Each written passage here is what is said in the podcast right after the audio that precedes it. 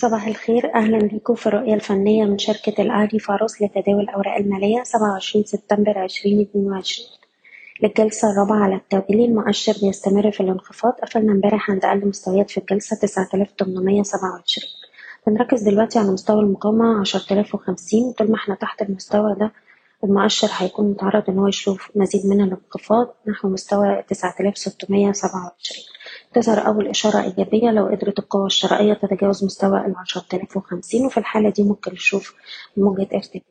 في الوقت الحالي بنستغل أي محاولة للارتداد لتخفيض المركز على مستويات أفضل نسبيا. بالنسبة للأسهم نبدأ بسهم أبو قير. عندنا دعم دلوقتي عند التلاتة وعشرين ونص. طول ما إحنا محافظين على المستوى ده ممكن نشوف ارتداد لغاية الأربعة وعشرين خمسة وتمانين ويليه مستوى الخمسة وعشرين ستين. جي بي أوتو بنركز على مستوى الدعم تلاتة جنيه وعشرين قرش وده مستوى إيقاف الخسائر. طول ما إحنا فوقيه ممكن نجرب على مستوى التلاتة جنيه وستين قرش.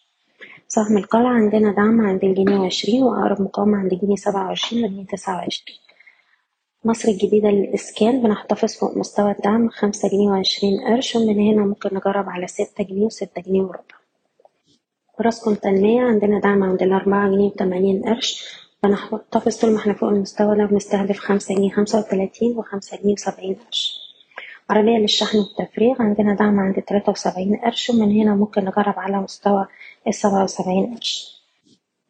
سيدي كرير بنحتفظ فوق مستوى السبعة جنيه وعشر قروش ومن هنا نجرب على سبعة خمسة وستين وسبعة جنيه وتمانين قرش. التجاري الدولي طبعا امبارح كان قافل على تراجع عند أقل مستويات في الجلسة لكن أهم دعم بنركز عليه دلوقتي عند مستوى الأربعة وعشرين جنيه وتلاتين قرش.